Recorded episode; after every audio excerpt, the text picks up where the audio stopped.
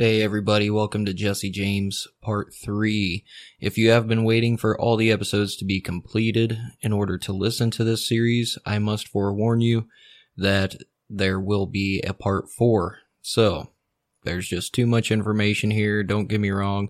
I leave for Nashville for CrimeCon on Thursday morning, so I will definitely have the episode out by then along with a couple other episodes. So, I mean, that's pretty cool, but before we do get started, on a very serious note, I have to come at you with a heavy heart right about now.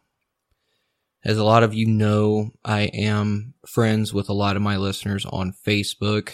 I've got to know them personally as they have gotten to know me personally. Uh, we had a listener in the MC Nation family pass away not too long ago. She was very active in the group, very active on Facebook page, promoting the show. Uh, she was a very, very good person, and she was not very old. She was my age. She was mid 30s. It was very unexpected.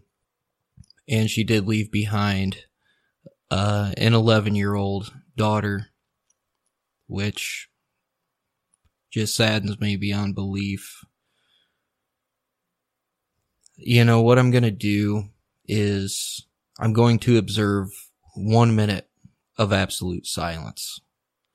And I ask you as a favor to me and as a person who's in your ear every week or two or three or four, depending on the episode, to observe this one minute of silence with me. But during this one minute of silence, I'm going to ask that you send all your positive energy, thoughts, prayers, whatever you believe in religiously or spiritually, anything good, I want you to send to her family and to her daughter Keegan. And also, along with that, I would like you to look at your own life and your own situations. I've been lucky enough to have a seriously fucked up life to where I'm very weird about appreciating the small things and the connections that I make with people and you know all that kinds of good stuff. Like life I've never been a big materialistic guy. Material things don't mean shit to me. What matters is whether or not you have a good soul and whether or not you're an asshole to people. Melinda had a very good soul. She was a very good person. And it just you know I want I you know it's hard to say, you know, just take this minute and look at yourselves. As beautiful as life is, it's fucking fragile. It's so very fragile. And tomorrow is never, ever guaranteed. So if you can, you know, take this minute. You know, maybe you and your significant other had a disagreement. You know, text them. Let them know that you love them. You haven't talked to your mom or dad or son or daughter, brother and sister for a while, text them. Life is too short to not let the people around you know how you feel about them. And it's also too short to be unhappy in life. If you're unhappy in your current situation, fucking change it. Quit waiting for the world around you to do that for you. You are all the masters of your own destiny, and everybody deserves happiness, and everybody deserves to realize how beautiful life in the world is. You know, we see all this negative shit on social media, on the fucking news, and nobody takes the time to look outside on a sunny day and just stand there in awe.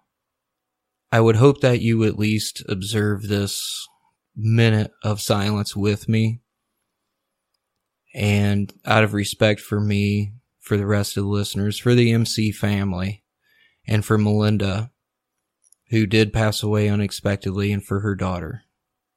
And I know her daughter has been listening to the Billy the Kid and Jesse James episodes. So I would like to say before we do observe this minute, Keegan, hang in there, alright? And just have a little bit of faith that no matter what you believe in, Everything happens for a reason, whether it's meeting people or losing people. everything does happen for a reason, and your mother will always be with you.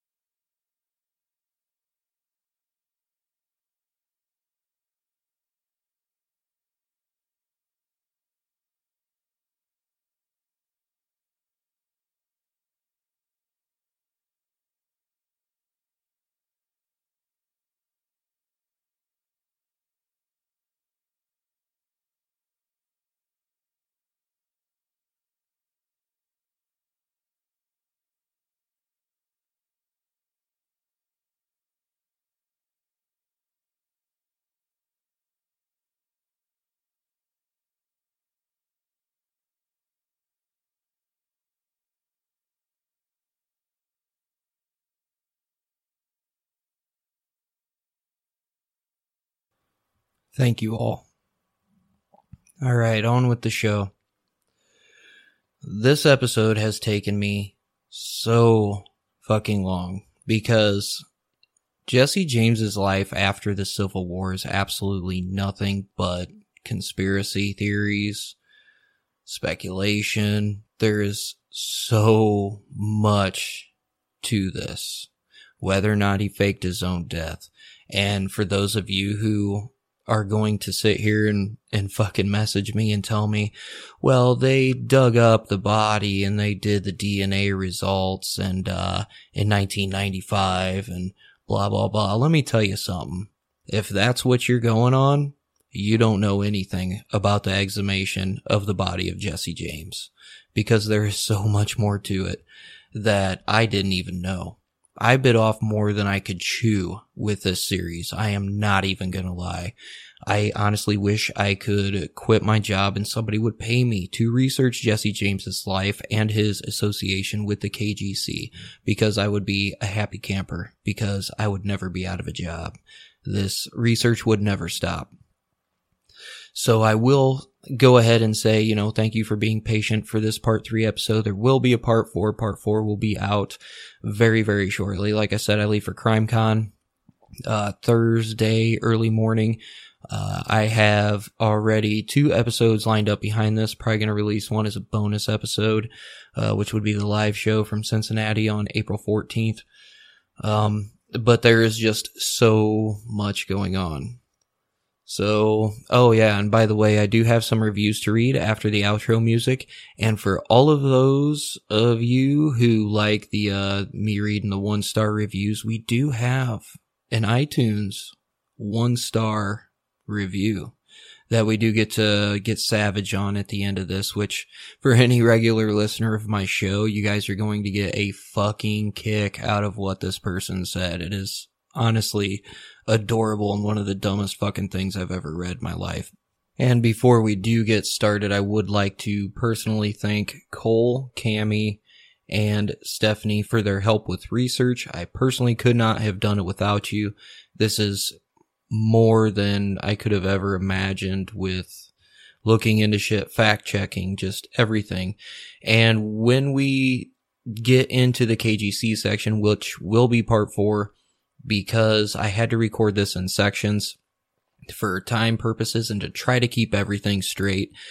In the meantime, before part four comes out in the next couple of days, I will say that you need to go to Astonishing Legends and listen to their three part series on the KGC conspiracy.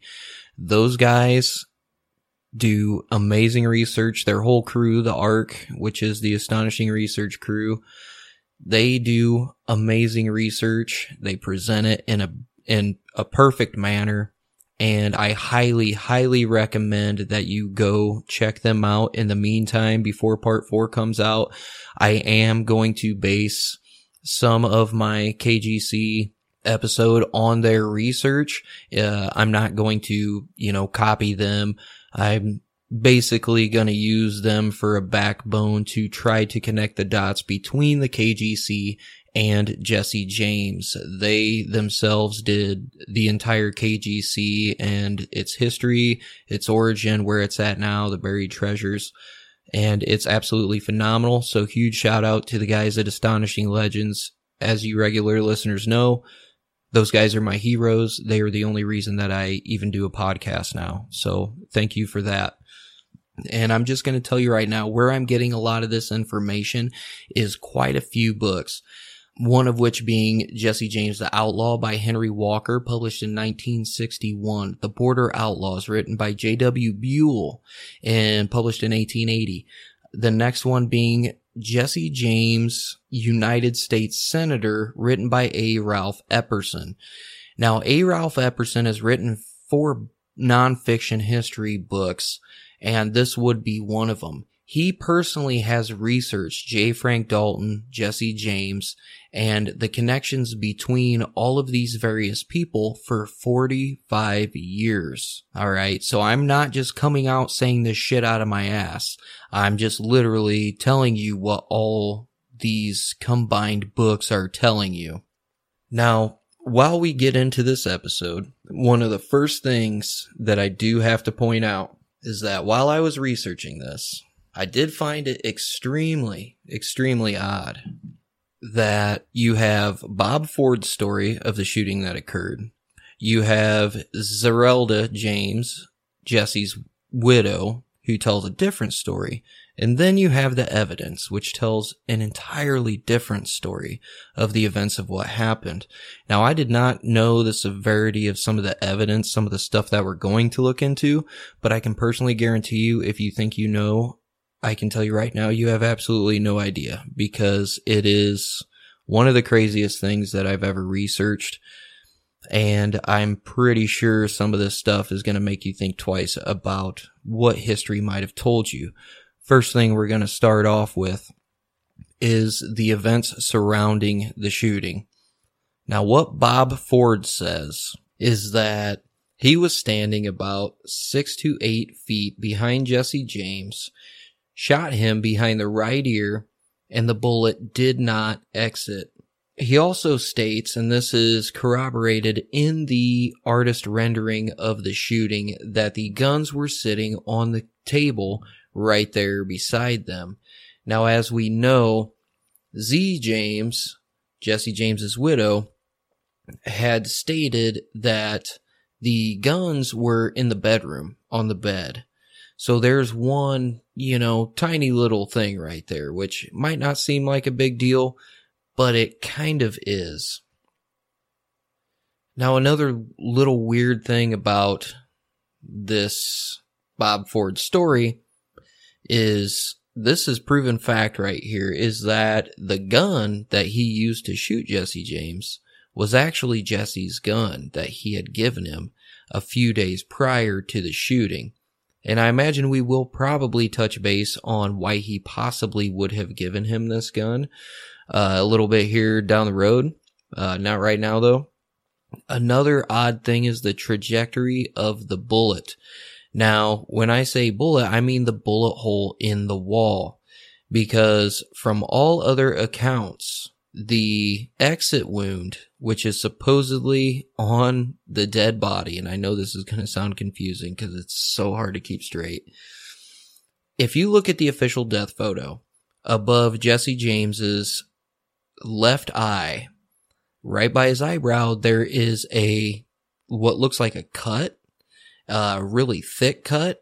Now, this is supposedly the exit wound of the bullet and the bullet then went into the wall.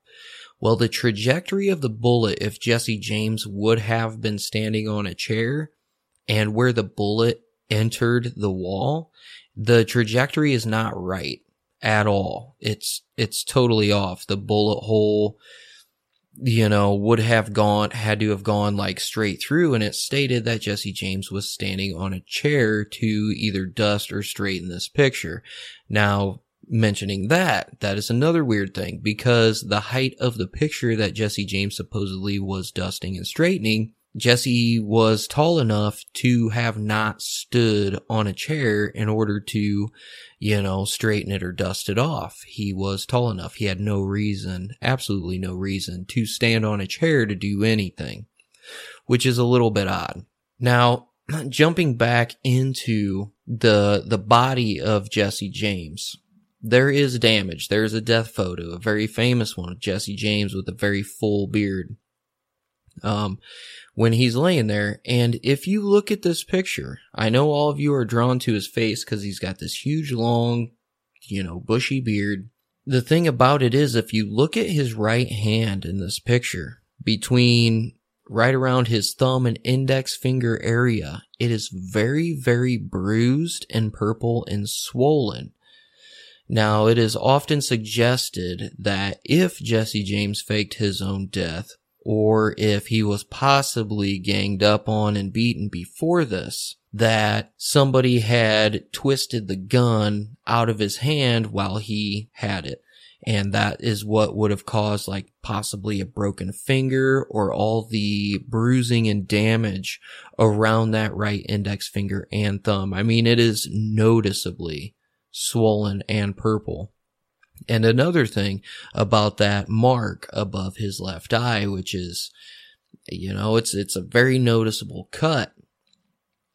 If this bullet would have exited Jesse James's head, the exit wound would have been a lot bigger than this.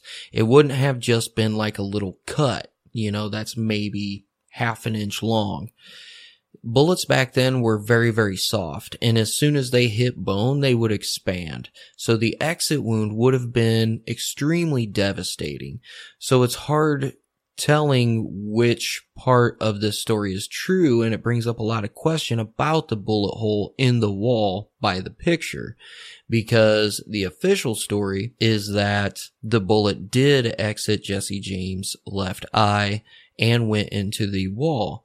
Now, like I had said, Bob Ford testified that the bullet did not exit Jesse James's head. And another thing that we have to point out is that Bob Ford says that his head and his body fell backwards when he shot him. And a lot of people believe that this mark above the body's left eye is in fact from the body falling forward and possibly hitting the wall, but that still really doesn't make sense because there really wasn't too much blood on the wall.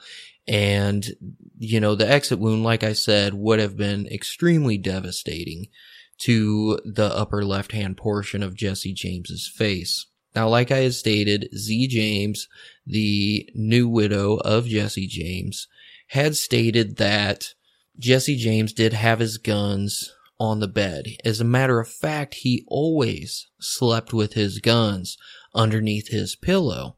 And the main reason being there was a $10,000 bounty on this guy's head, dead or alive. He had dozens of bounty hunters looking for him, along with federal and state authorities. Even if it was hot out, like we had stated in part two, even if he didn't want his neighbors to be suspicious, it wasn't out of the ordinary to have one gun holstered. Jesse James supposedly took off both of them. Now, like I had said, Bob Ford in his testimony and in the artist rendering of the events of that day, the guns are right there on the table beside the Ford brothers. Now it brings up another question. Why would a guy who is wanted by pretty much every bounty hunter in the country for that money a guy who doesn't trust members in his own gang. I mean, Bob Ford and Charlie Ford had been proven thieves. These guys would do anything for money, and Jesse James did not trust anybody at this point in time. I honestly find it really hard to believe that he's going to turn his back, stand on a chair after he has taken his pistols off. I just, you know, something about that just does not sound right. Now again, let's get into a little bit more about the, the body, the death photo. Now, like I had pointed out, you have the cut, what looks like a cut above the left eye. You have all this huge, I mean, noticeable bruising around the right trigger finger, and thumb area of the body. And then you have the full beard. Now, this should be known that initially, Zerelda James, Jesse's mother, when she came to identify the body, initially she told them that this is not my son. You guys have the wrong guy. Well, she ends up coming back a couple of days later and says, I was wrong. This is my son. A little weird, right? So they ask her, they're like, well, why, you know, didn't you say anything the first time you saw the body? Why did you change your mind? And she goes on and says, well, I didn't recognize him with the full beard. It is a proven fact that just within a few weeks before Jesse James was shot, he had visited his mother in Kearney, Missouri. So I find that very, very odd. And one of the many other questions that we need to ask ourselves is Frank James. All right. Frank James did go and identify the corpse. He was there. But in a time of the Wild West where revenge for killing a family member is carried out by any means necessary, Frank James never tried to do this. And that is a very, very good question of why he did not. And there are a couple other questions associated with Frank James. Obviously, the Ford brothers met with Thomas Crittenden, the Missouri governor at that point in time, uh, and they did like a little behind the scenes deal where they were going to, you know, plot to kill Jesse James. Now, Frank James had the exact same reward on his head and he was acquitted of all charges. Now, Frank James was worse than Jesse James. From all the research I've done, from what I've told you in part one and two, Frank James was a lot worse than Jesse James and he walked away scot free. He was acquitted by a jury of all his actions and he, had the exact same reward on his head that Jesse James did. And then the Ford brothers as well. I mean, part of the deal with them with killing Jesse James was that they would get pardoned, in which they did. Now, one of the really weird things is, is that in a book by Rudy Turilli called The Truth About Jesse James, I'm going to point out a couple little things. He states that there was an eyewitness account that saw Frank James with Bob Ford in Creede, Colorado. Now, Creede, Colorado is where Bob Ford went when he opened up his saloon with some of the money that he had earned from traveling around saying, yeah, I'm the guy who killed Jesse James. You know, he apparently never received the reward money for killing Jesse James, but he was obviously pardoned. He was found guilty. Him and, brother, him and his brother were found guilty of the murder of Jesse James. They were pardoned. They were actually sentenced to hang. Obviously that did not happen. So this would bring us to who the corpse actually is. If it's not Jesse James, it has to be somebody. And J. Frank Dalton is gonna go ahead and say in the future that the person who was actually shot that day was a guy named Charlie Bigelow. Now, Charlie Bigelow was a person who did resemble Jesse James a lot and he was known to wear a beard quite often. Now, Charlie Bigelow was a member of the James Younger gang, but he was also going out on his own and committing a lot of robberies, and he was claiming to be Jesse James while he was doing these robberies. Now, that would explain why there were several letters to the press and to, uh, you know, the local authorities and government from Jesse James claiming his innocence on certain uh, train robberies and stagecoach robberies and bank robberies and stuff like that. Now, J. Frank Dalton, ironically enough, is not the only person to come forward and say this. Now, there's a guy named John Pierce who was a neighbor of Jesse James while he was known as, uh, was it, Thomas Howard when he was living in St. Joe, Missouri. Now, he came, he comes forward and he says that he saw Jesse James two days after he was supposedly killed. And he also goes on to say that he knew the day before he had overheard a conversation that they were going to kill Charlie Bigelow in place of him. Now, why they would do this, why they would choose Charlie Bigelow is a couple reasons, one of which being that he was claiming to be Jesse James because he did resemble him. He wanted the notoriety as well. And the simple fact that apparently Charlie Bigelow had been giving information to the Pinkertons about their next robberies and what they were planning and what they were doing. So basically he was a snitch. And Jesse James knew this. And supposedly, like if you remember from my part one and two, that Jesse James had already hunted down and killed one of his gang members that he was paranoid of. Supposedly, Charlie Bigelow was the second person that he was in fact hunting down for giving information to the Pinkertons and for being an, you know, an informant and, um, you know, claiming to be him during a lot of these robberies. Now, if this was in fact the corpse of Jesse James, then why would Frank James not kill him on the spot? And why is there an eyewitness account of him being seen in Creede, Colorado with Robert Ford? Well, I'm going to tell you, there is a woman named Ola Everhart now, she is supposedly a third cousin to Jesse James. Now, where this comes from is she is related to one of Zerelda James's sisters. Now, Zerelda being Jesse James's mother, because as we found out from part one, Jesse James was uh, a first cousin fucker. He married his first cousin who, you know, had the same damn name as his mother. So you know, weird shit aside, that's pretty much where that comes from. Now, what she states, what she tells Rudy Turilli in this book is that the Fords and the Jameses were actually cousins and that they were related and that this was one of the things that brought, you know, a little bit more, I don't want to say credence to you know, the conspiracy behind the fake death of Jesse James, but it is an interesting little fact. And above that, there's even more weird stuff going on. There's like so much stuff going on here. Apparently, in Rudy Turilli's book, The Truth About Jesse James, I don't know when the book was published, but in the book, uh, Rudy Turilli also states that there is evidence to support the fact that Thomas Crittenden, who was the Missouri state governor who plotted to kill Jesse James with the Ford brothers, was actually a boyhood friend of Jesse James.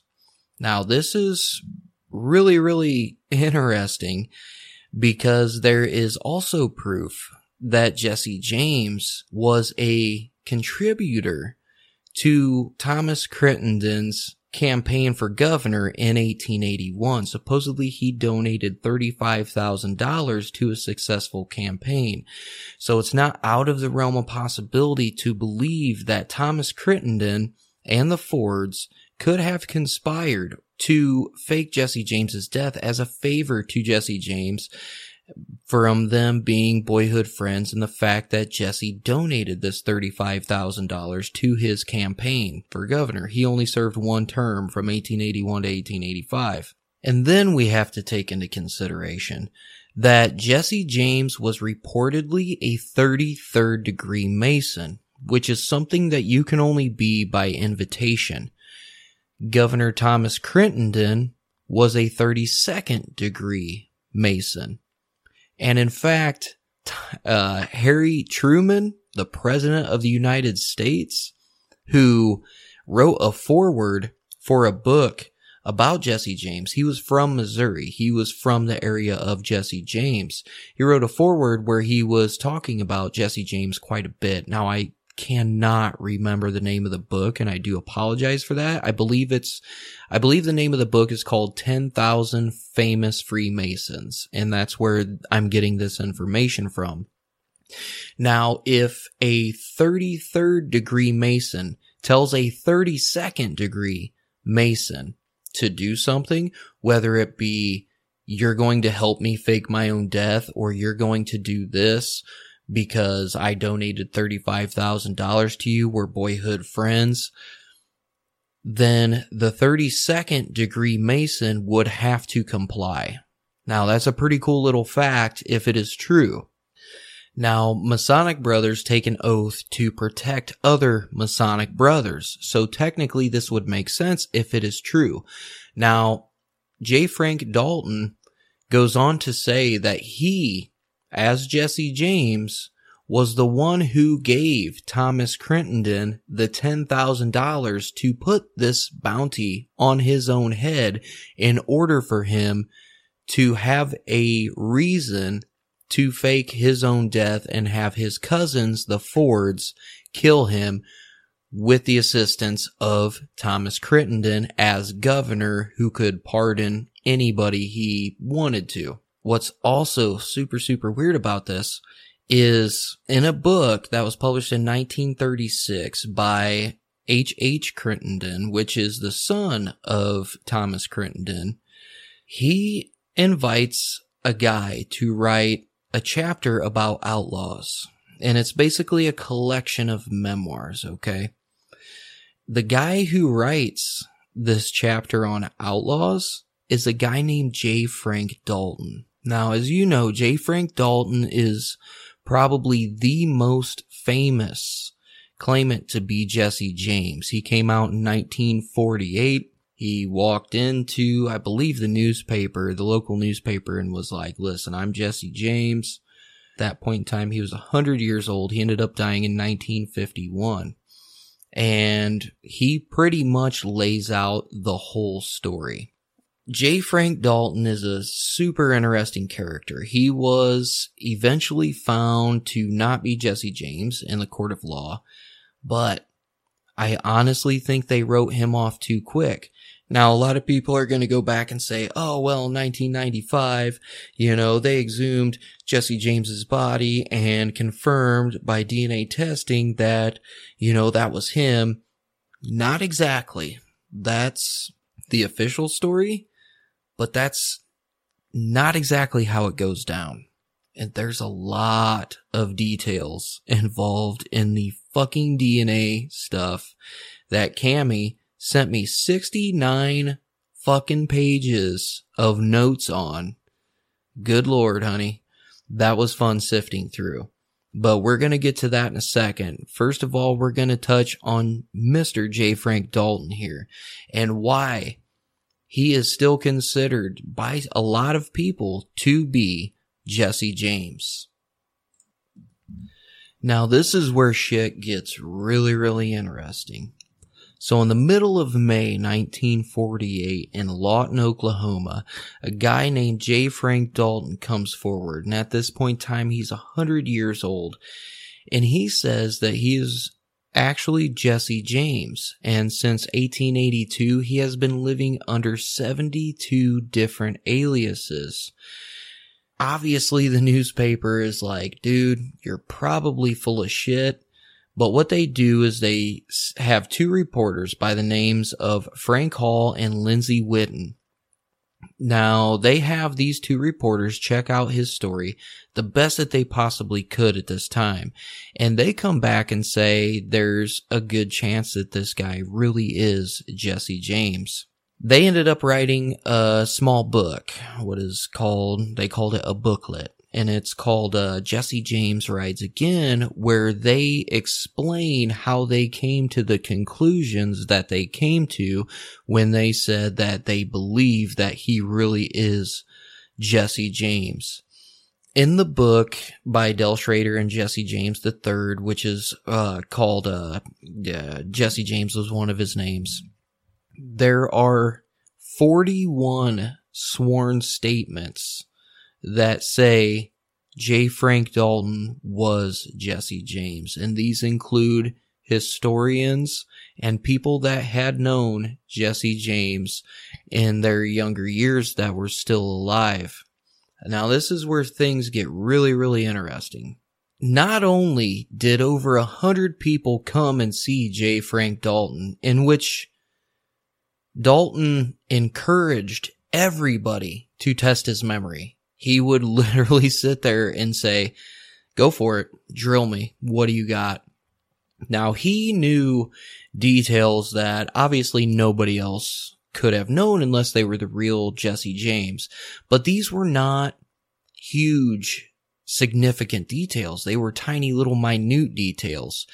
And it's really funny because Calamity Jane wrote a book, I believe in 1889. For those of you who don't know who Calamity Jane is, go ahead and, and Google the shit out of that. But she came forward in her book and she said in 1889, quote, I met with Jesse James not long ago. He was supposed to be killed in 1882.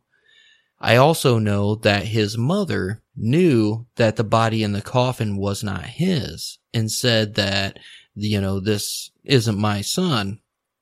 And she goes on to say that he was going by the name Dalton, but he couldn't fool me.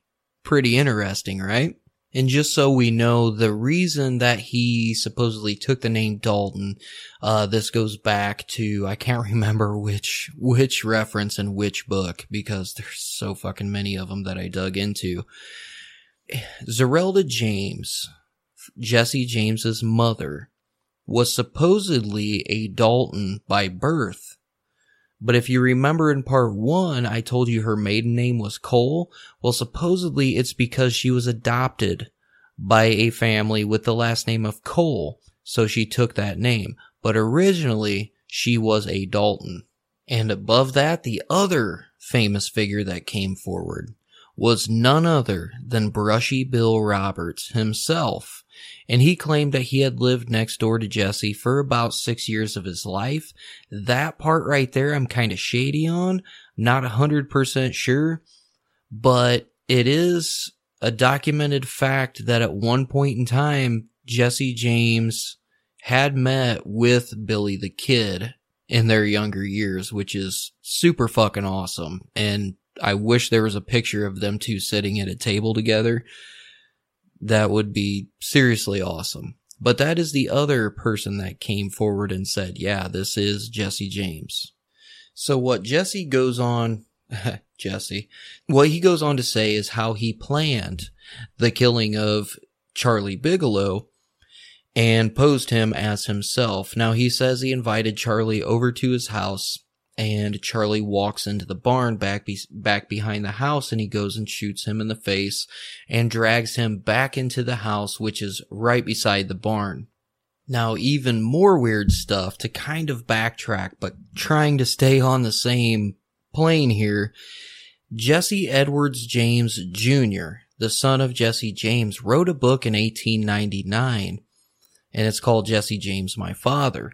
Now in this book he explains how, you know, he didn't even really know his real name. He was known as Charlie Howard until his dad was actually killed and then he was allowed to use his real name as Jesse Edwards James Jr. in which he was, you know, he got his middle name after, uh, you know, John Newman Edwards, the master of propaganda for Jesse James, you know, writing all those articles.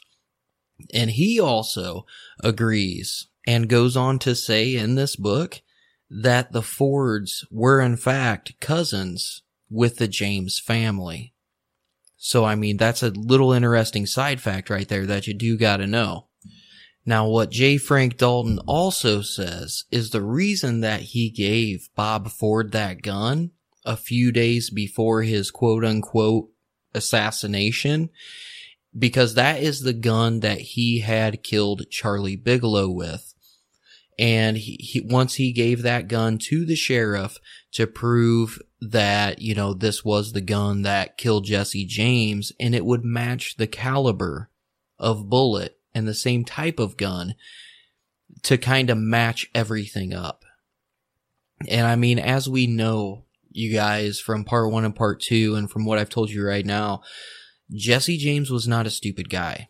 He planned ahead every time. He was a master of warfare. He was, and I'm not, you know, glorifying him in any fucking way possible, but he was a very smart man. So it's not out of the realm of possibility to think that, yeah, he he could have, you know, totally premeditated all this shit. And another thing that J. Frank Dalton points out about the corpse, the Charlie Bigelow thing, is that the part of the hair. Now, for a lot of guys, the, the hair part is kind of like equal to, say, uh, a woman's eyebrows. Once they find that shit, they're not gonna fucking change it because it works. It works perfect. You know what I mean? Ladies, trust me, eyebrows, you know, that'll make or break you. Same thing with a dude's part. All right. Now in the death photo, the hair has a part on the left side. Jesse James was known to wear a part on the right side of the head. And how we can confirm this is from a wedding photo where Jesse and Frank James are standing and they are giving supposedly KGC symbols that are only given with the right arm and his part is on that same side. So that was another thing that, uh, J. Frank Dalton pointed out about how to prove that, you know, hey, that was not me right there. Now, another thing that we have to point out is there are several people that could have pointed him out as an imposter right off the bat. One of those people was Rudy Turilli, who was a huge Jesse James historian, and he knew J. Frank Dalton from 1948 to 1951. 51 is when J. Frank Dalton died. And he would later go on to say, and even during the time that he knew J. Frank Dalton, that he was, in fact, Jesse James. But not only that, probably one of the mo- more interesting people is a guy named Robert James.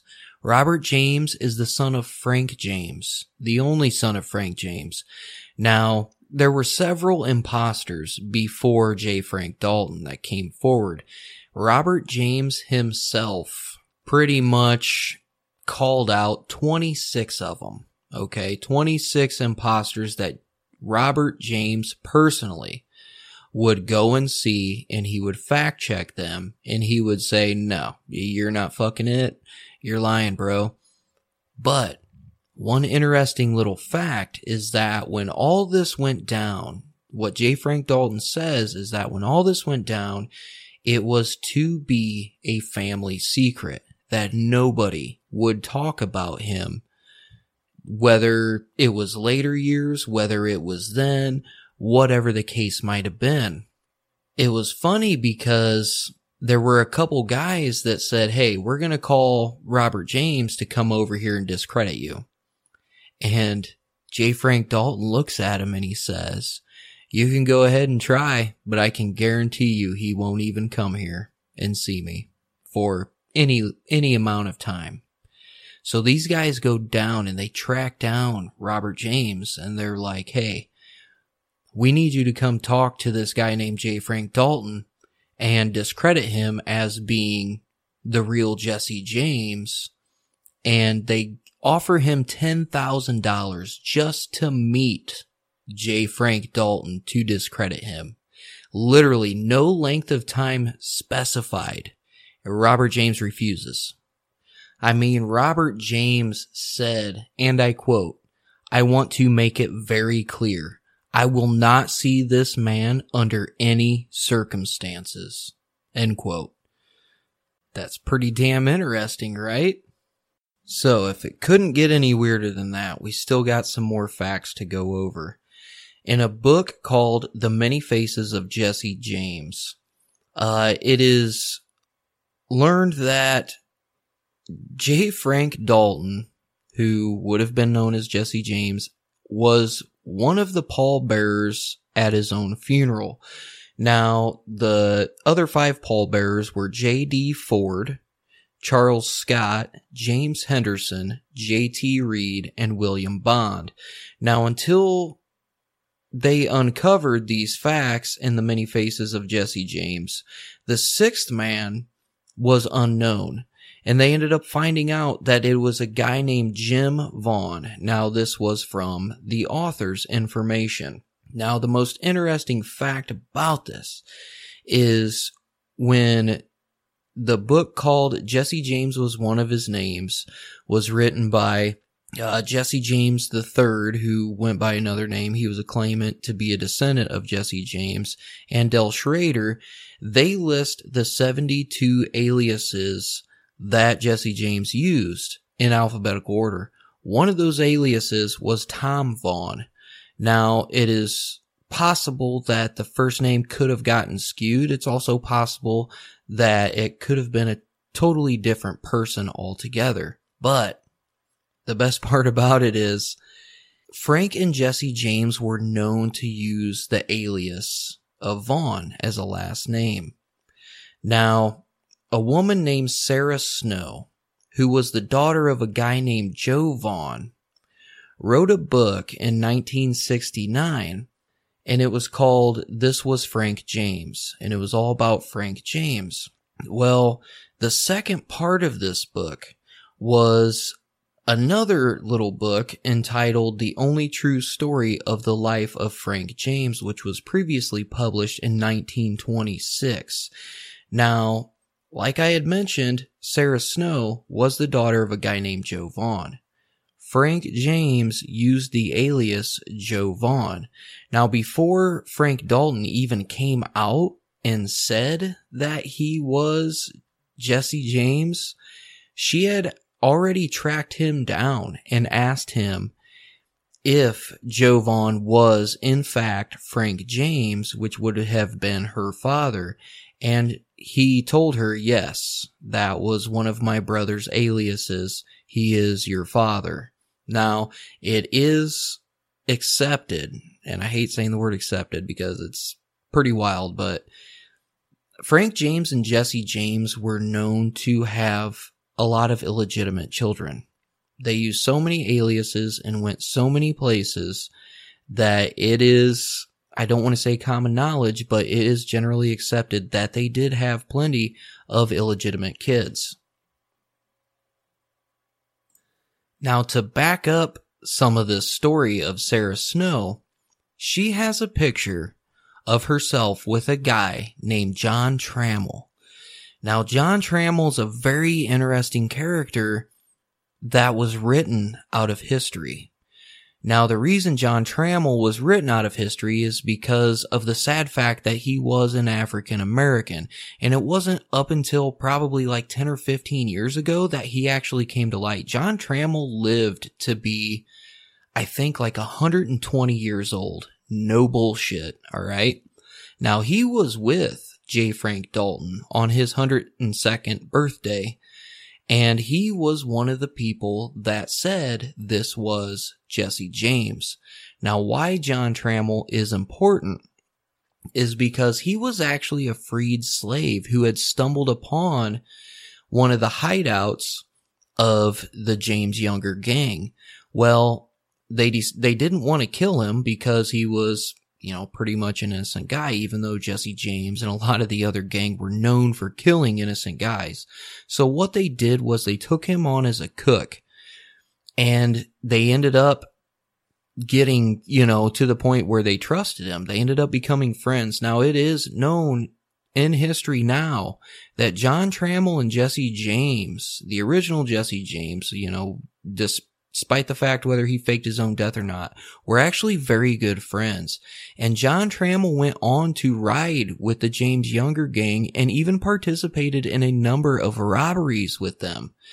Now, I, I don't know why I just find that seriously fucking cool. I really do. And it's, it's sad that he got written out of history the way that he did, but the fact that he got brought out of the shadows and brought into the forefront later on, I think is really, really cool. Now that is something to back up her claim about them being the Vaughns and her relationship with Dalton before he even came out and said he was Jesse James. Now let's get into some of the physical evidence that J. Frank Dalton had. Now, back in the day, the Pinkertons really didn't have any pictures of Jesse James. So what they started doing was they started keeping track of all Jesse's injuries. Uh, all of his wounds, all of his said, uh, you know, bullet wounds and stuff like that. And that would include wounds that he had received uh, when he was a boy. Now, if you remember in part one, I told you that when the Union troops showed up at his farm and they had uh, tortured and hung his stepfather, well, what I didn't actually know until I started researching J. Frank Dalton is that there was more to the beating and torture of Jesse James than I had initially thought. Now, this is confirmed by historians. Now, when they show up at Jesse James's farm. Not only did they horsewhip him and beat him very bad, but they also hung him too. And they hung him to the point to where he was off the ground. And then they took a torch and they burned the bottom of his feet extremely bad. And they were said to have been severe burns. Now, why this matters is because when it came to J. Frank Dalton, the police gazette obtained these records and they sent guys over who were interviewing J. Frank Dalton to check out to see if some of these scars matched. All 11 scars that Jesse James was said to have had were matched by J. Frank Dalton, and that would include the rope burns, uh, scars around his neck from where he was hung, severe burns on both feet, a damaged index finger from uh, a bullet wound, I believe, and then seven other bullet wound scars. That would include two bullet wound scars in the same lung, which was reported by Jesse James as well in his personal journals, and it is known fact. Alright, now before we start getting into the detailed DNA shit, I gotta take a break and get a beer. I'm gonna play a couple commercials. I suggest you refill your drink because you're gonna have to pay attention to what I am going to say. It's very, very detailed and it's very, very long. So I'll meet you back here in a few. All right, here we go. So in July 29th, 1902, Frank James takes Zee Mimms' body, which was Zee James, the widow of Jesse James, from a morgue in Kansas City where it had been stored since 1900. Her remains uh, are interred with those of her husband under the tombstone bearing the name Jesse James. Now, Frank James had stored Zee's body since 1900 and put her in a grave with Jesse James. The body was exhumed from the James farm and reburied by the James family in 1902. The James family was in sole custody of the body in 1902 when the remains were moved from the James farm to Mount Olivet Cemetery. And, uh, that would have been where the 1995 study was would have been the actual second exhumation and third burial overall. Now on October 14th, 1978, an unauthorized second exhumation of Jesse James' reported grave, headed by a guy named Milton Perry, who was the curator of the James Farm and Museum. The remains were were taken and they were later encased in Tupperware bowl or in a Tupperware bowl, sorry, and uh, reburied in the grave. Now, many people are not aware that the Starrs exhumed two graves marked as those of Jesse Woodson James during the summer of 1995 the Mount Olivet Cemetery site on July 17th through 19th in 1995, and then the original burial site and the yard of the James Farm on September 15th, 1995. Now, on July 15th through the 17th in 1995, a guy named Professor James E. Starrs of George Washington University exhumes the reported grave of Jesse James in Mount Olivet Cemetery located in Kearney, Missouri for the purpose of using DNA testing to determine if the famous outlaw was really buried there. DNA results on the 14 or 15 uh, some reports do vary a little bit. Uh, they were retrieved from the Mount Olivet, uh, Mount Olivet site were expected by September 15th, 1995. Now, on September 15th, 1995, Professor Starrs obtains a court order to exhume the original purported grave of Jesse James to retrieve a Tupperware bowl said to contain at least one of Jesse James's teeth. He is quoted as saying, the tooth could tell the tales. And I would really, I'm going to stop here and thank you so much, Cami, for doing these notes for me. I fucking appreciate it because this was a total mind fuck to me. So the exhumation uh, project leader was Professor James E. Starrs. Now, he originally planned to only exhume the Mount Olivet grave, but he ended up exhuming the original grave as well. Now, the original grave was exhumed in 1902 for the purpose of reinterring the remains in Mount Olivet Cemetery and then re-exhumed in 1978 to retrieve the remains that were left behind in 1902. Now the two doctors, Stone and Stoneking, performed the DNA tests and five years later they, along with Professor Starrs, published their first final report regarding the DNA results. Now here's what they found. They found a rusted bullet 15 teeth, four of them were gold, and a tie pin that resembled the one in Jesse's open casket photo. Now, Starrs happily reported that the status of the bones had changed from Mung, which is very, very bad, to quasi Mung. I think that's how you pronounce it. Might be Munje, Mung, I don't know. To, uh, to bad. So basically the bones went from very, very bad to just a little bit bad. Now, Jesse was buried in a wooden coffin, not a lead one, as everyone had previously thought. So he goes on to say, we want the outside world to know that the Democratic press of Missouri does not regret but rejoices at all things except that a gun was used instead of a hangman's noose and a $500 casket instead of a pine box. Now, two human teeth found on the grounds of the James Farm and Museum in 1978 are said to have been placed in the museum. Now, members of the James Samuel family lived on that farm since Robert and Zerelda purchased it from Jacob Groomer in 1845 until Zerelda moved away in 1902. Now, a guy named Stephen Caruso, uh, he said he gave Starrs the teeth, which were in the Tupperware bowl, and he says, quote, Mr. Caruso was deputy counselor for Clay County at the time of the 1995 exhumation and represented the James Farm and Museum in their attempt to prohibit Starrs from taking possession of the remains in the Tupperware bowl.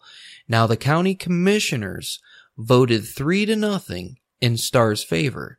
Now Caruso goes on to say, quote, I don't think the, the teeth we give him have anything to do with what he dug up. Now, cool little side fact on this is that multiple bodies were found in this grave, okay? This goes on to where we dig up uh, J. Frank Dalton because J. Frank Dalton was also uh, exhumed. Now, in Granbury, Texas, uh, there were over a hundred relatives, history buffs, media types, all kinds of uh, people uh, gathered, and they were going to dig up a grave that was simply marked Jesse Woodson James. And that was pretty much before the anthropologist on site discovered not one, but two caskets three feet under the ground.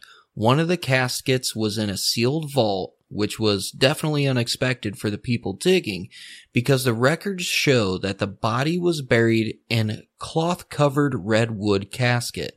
So the sealed vault casket was clearly marked Jesse James. Now the second casket was found about eight inches away was a wooden casket. Now that was unmarked. So he goes on to say, quote, there's all kinds of speculation. One of them said it's one of his wives. One of them said it's possibly Belle Starr, who, if you do not know who Belle Starr is, you should definitely dig into her. She is a super cool woman outlaw of that era. Super awesome. Now, Granbury's attorney, a guy named Stephen Reed, who represents, uh, you know, three of the James relatives, said of the second casket, quote, we don't know for sure who it is. Now, the Jesse James grave is located in a family plot that belongs to a guy named Sam Rash. And he basically befriended the old man, who was J. Frank Dalton. Um, and the records show that when Dalton turned a 100 in 1948, he revealed himself to the Lawton Constitution as Jesse James. Now, obviously the skeptics came out and, you know, and then there were the believers that came out. Now, this guy Glassman was pretty much told to expect a wooden casket, which would likely have been deteriorated. Now, he hoped the remains would be intact enough to extract some kind of molar tooth and uh, a sample of the femur bone and a finger or foot bone for testing. Uh, the team was pleasantly surprised to find the casket in a sealed vault, uh, which meant that the remains were better preserved, but they were not expecting to find the other casket less than two feet away. The unmarked grave will not be disturbed, however, because there is not permission to do so. Now, what ended up happening was the DNA samples from the Granbury remains were compared with those of James' descendants.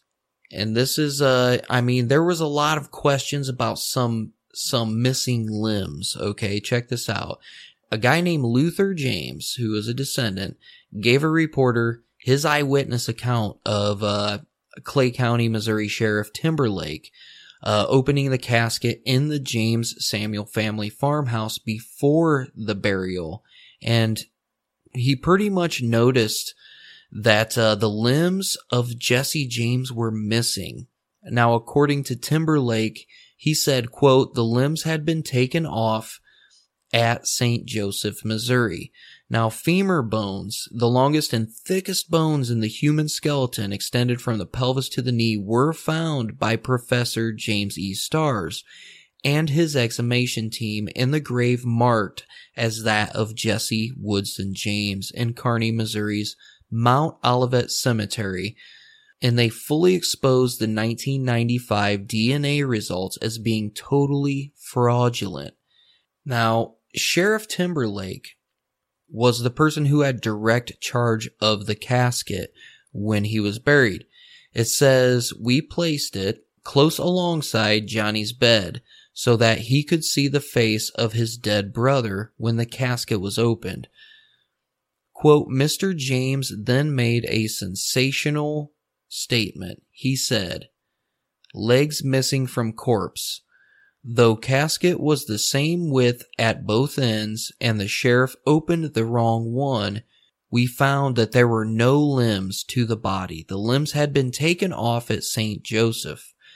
Uh, it was lighter at one end than the other when you carried it into the house, Miss, Mr. James. And this question was asked to Mr. James.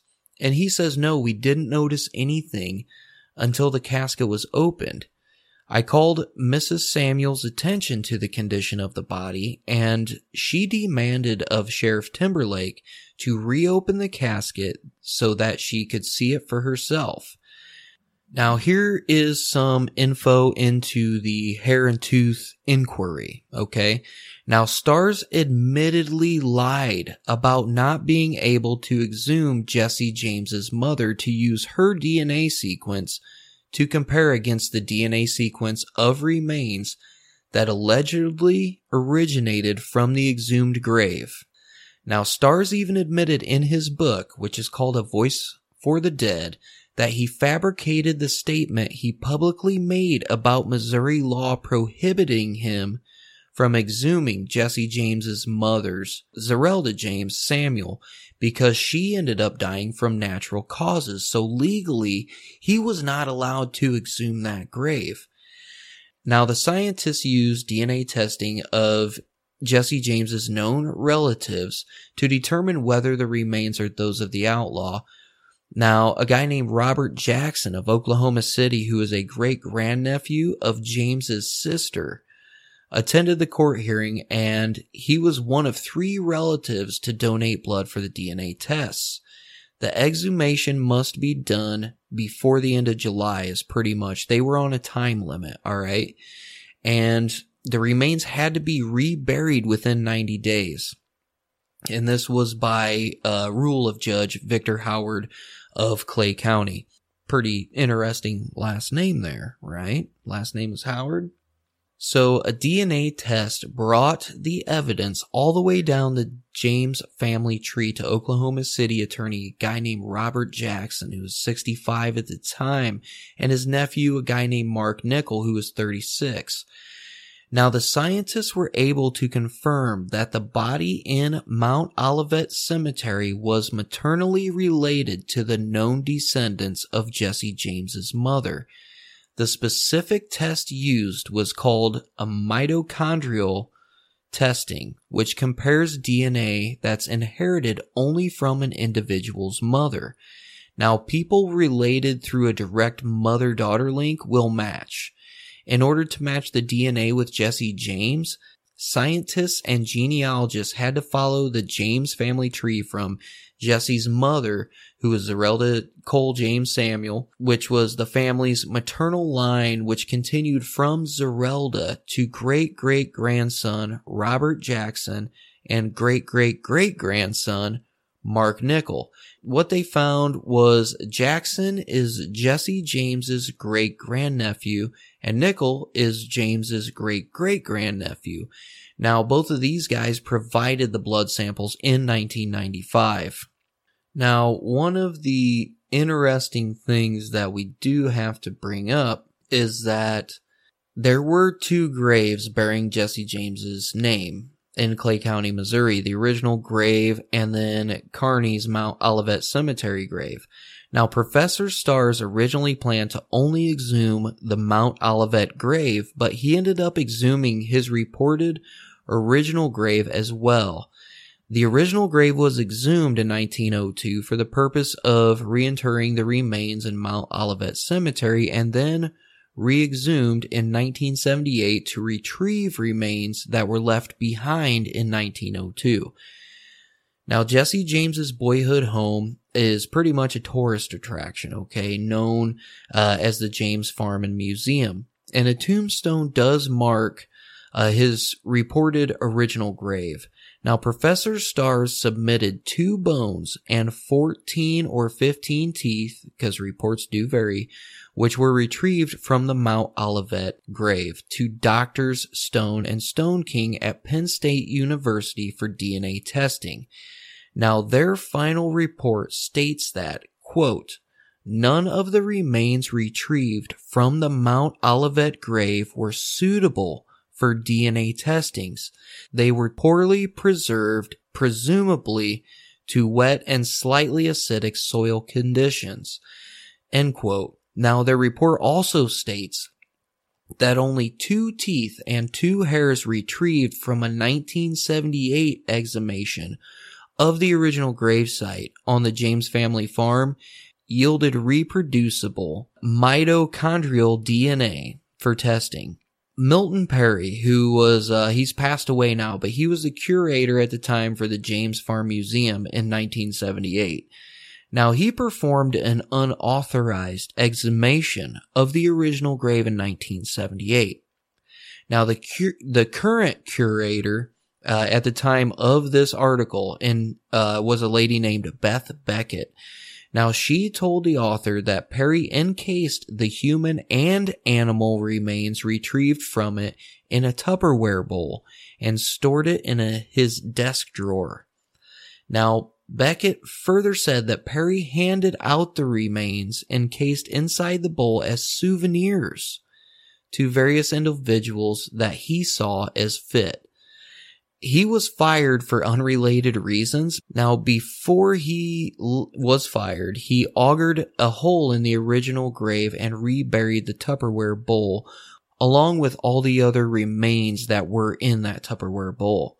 Now, here's where it starts getting thick. A guy named Gene Gentrup wrote, quote, Stars credited a tooth retrieved from the James Farm and Museum as being key to his probe. I worked as an associate editor for the Kearney Courier during the exhumation of Jesse James and subsequent DNA tests.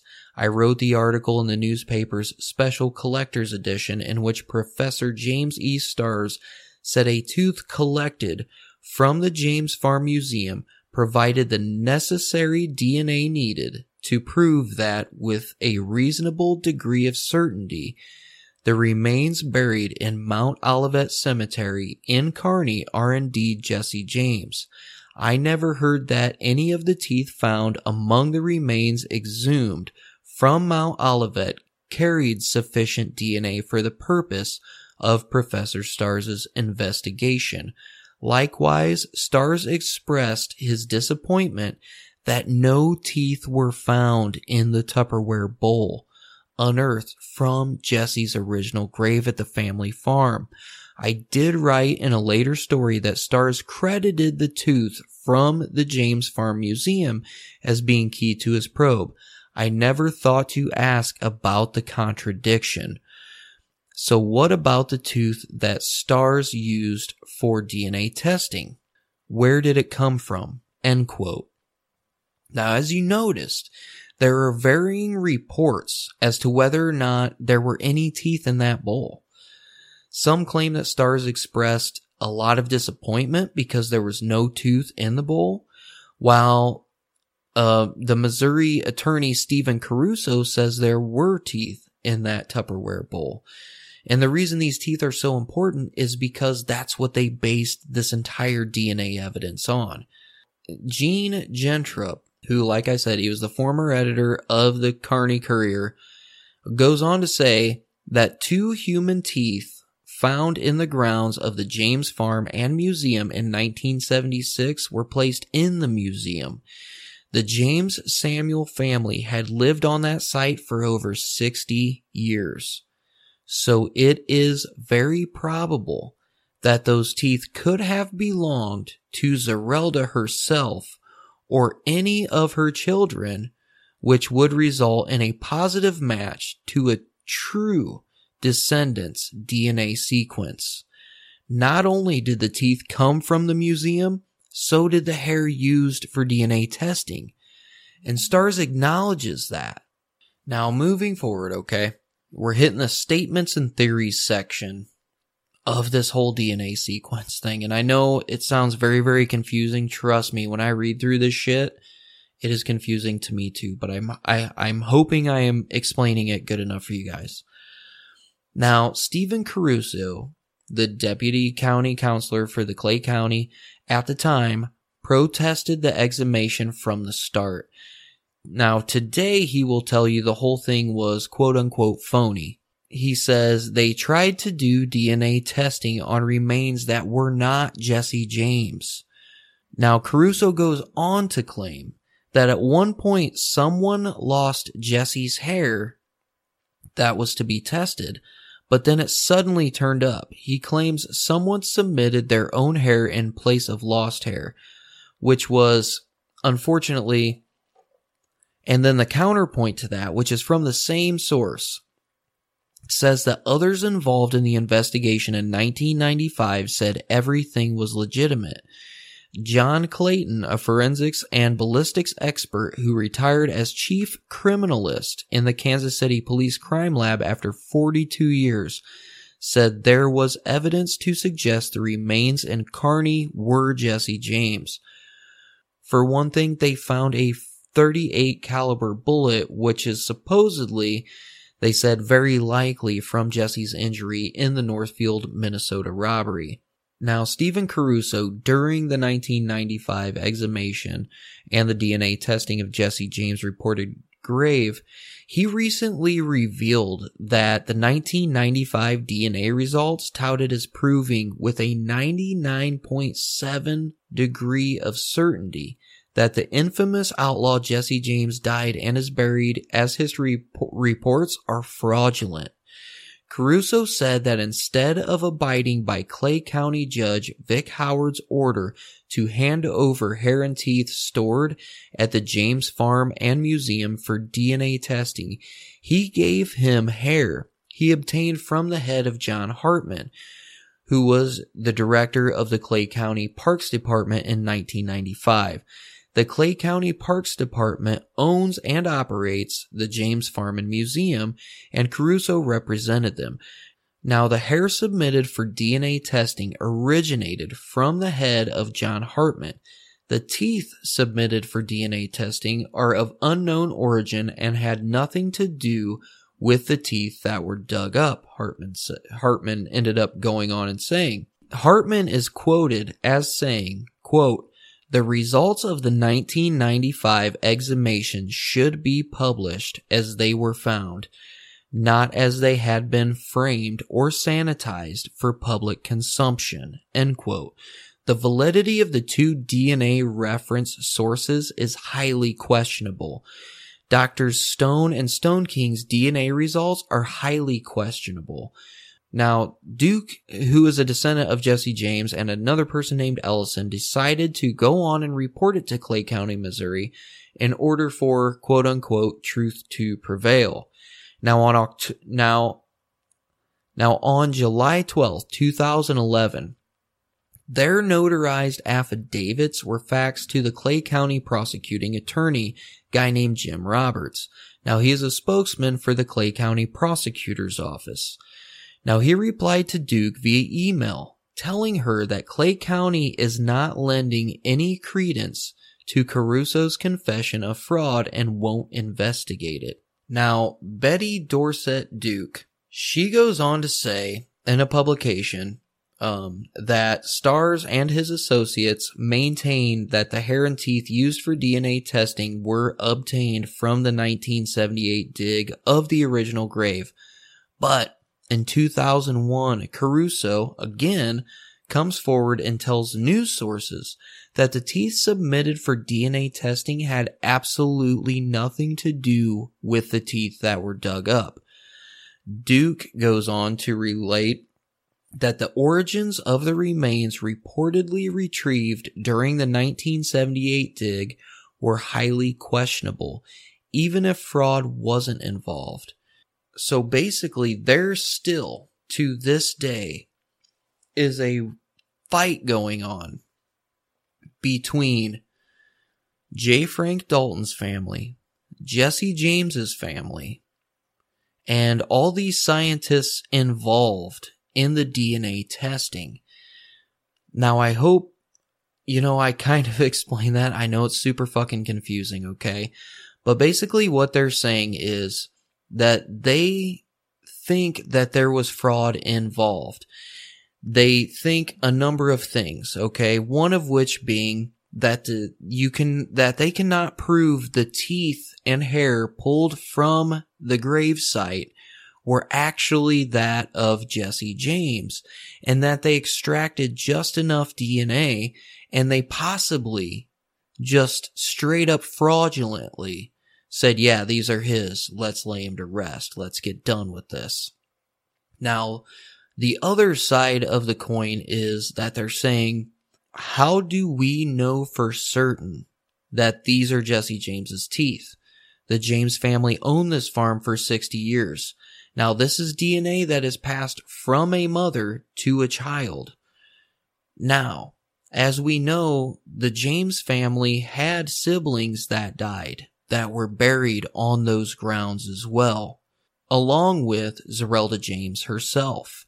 So they're saying that there's a very good possibility that the teeth extracted were those of Zerelda herself or one of her other children that had passed away, meaning Archie or uh, one of the I think there was an older sister or brother that they had that had passed away shortly after birth. It was only I think it was only like a month or 3 months old or something like that.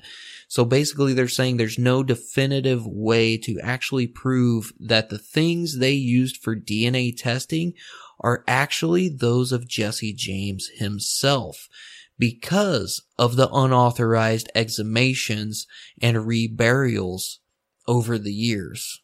And I hope you guys understand why the fuck this took so long to get out. There's so much shit going on. And this is the reason why I'm probably gonna stop now And we're going to continue some of this in part four. We're going to talk about the other two claimants that had claimed to be Jesse James, one of which I, a guy by the last name of Courtney, and another one being Jeremiah James, who is a really, really interesting one. I'm not going to lie. Jeremiah James was, um, one of the ones that I p- actually picked up on first, other than J. Frank Dalton, be, and for a few specific reasons that are honestly like creepy as shit. Uh, really interesting stuff though.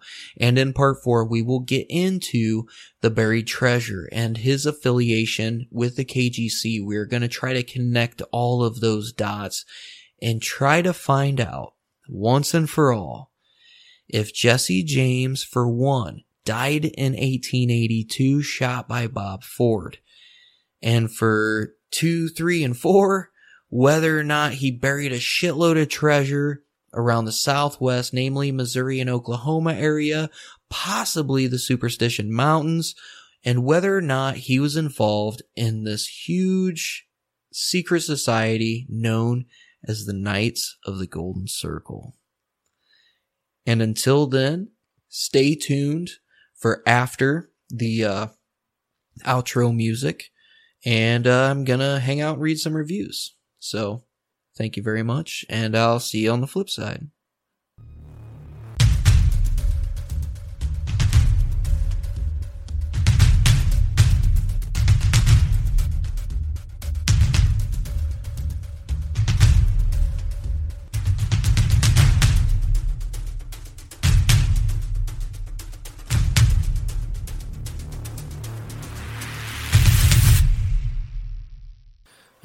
Everybody. First and foremost, got to give a huge shout out to Liz Dennis. I had totally forgotten about this review because she sent it to my messenger because it said, or she told me that she could not post it on iTunes. It is a five star review and it says definitely worth it. Not going to lie, I was loving the first episode I listened to as it was a list uh, reading, which is when I do like a list verse or whatever reading like that says uh, I listened or uh, it says, but I gave Justin more episodes, and this has become a bright spot in my queue. The podcast feel feels like I'm hanging out with a good friend, talking true crime and creepy stuff. Also, he likes hockey, so extra points for that. Keep up the great work and bringing attention to the cases you do. Liz, thank you so much for that. Um, I currently hate hockey because uh, my Flyers are out and it really fucking saddens me. But I mean, I guess I'll live another day, but you never know. But I appreciate that, and I'm sorry for some reason iTunes wouldn't let you post that.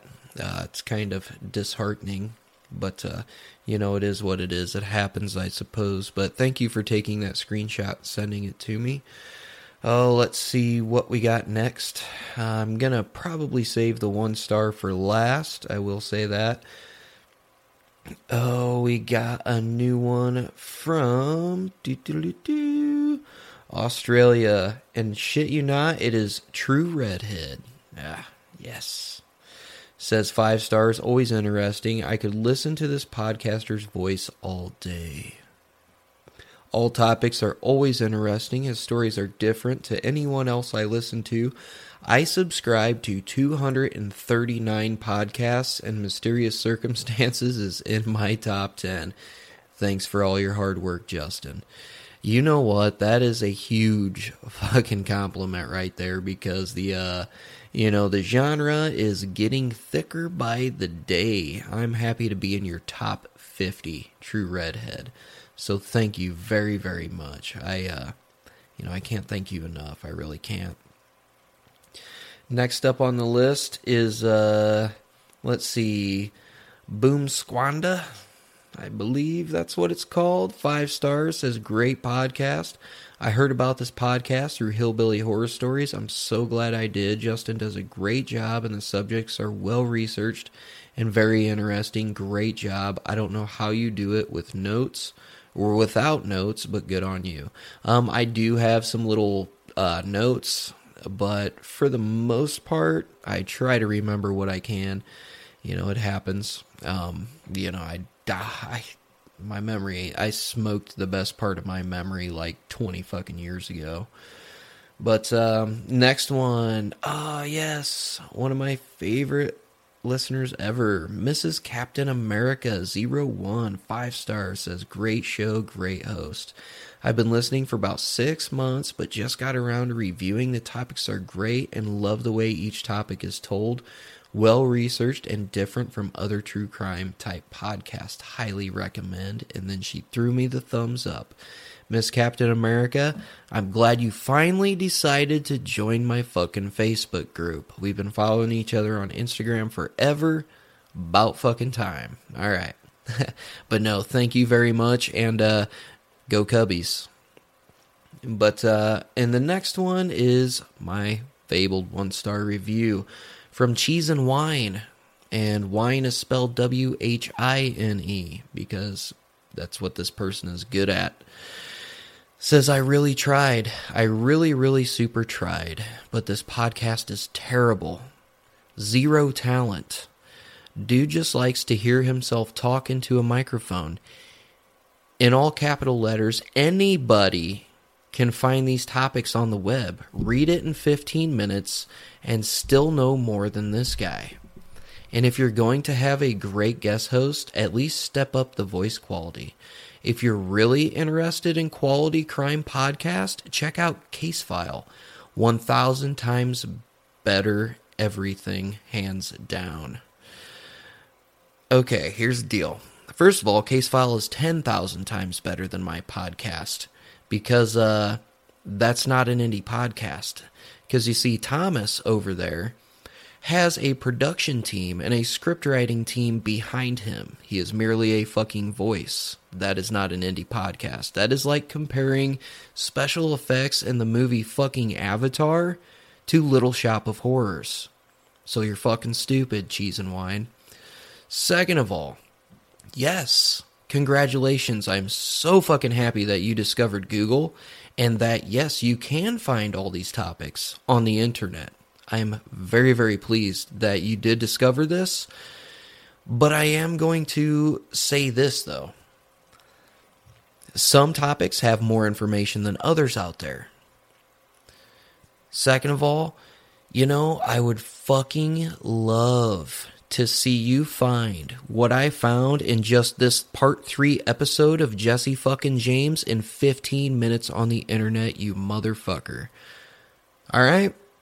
You know, anytime you want to accept that challenge, go get your fucking podcast. Let me know which one it is, and I will be more than fucking happy to troll you and out research you from a listener standpoint and then criticize you anonymously. So, bye, Felicia. Don't even know if you're a fucking guy or girl, but you're getting a bye, Felicia. And on that note, I'm going to finish my beer.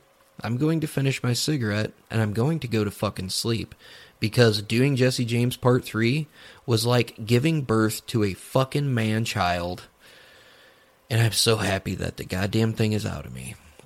Stay tuned for Part 4. I fucking love you, MC Nation. Cheese and wine, you can go get fucked. Love you guys. Bye.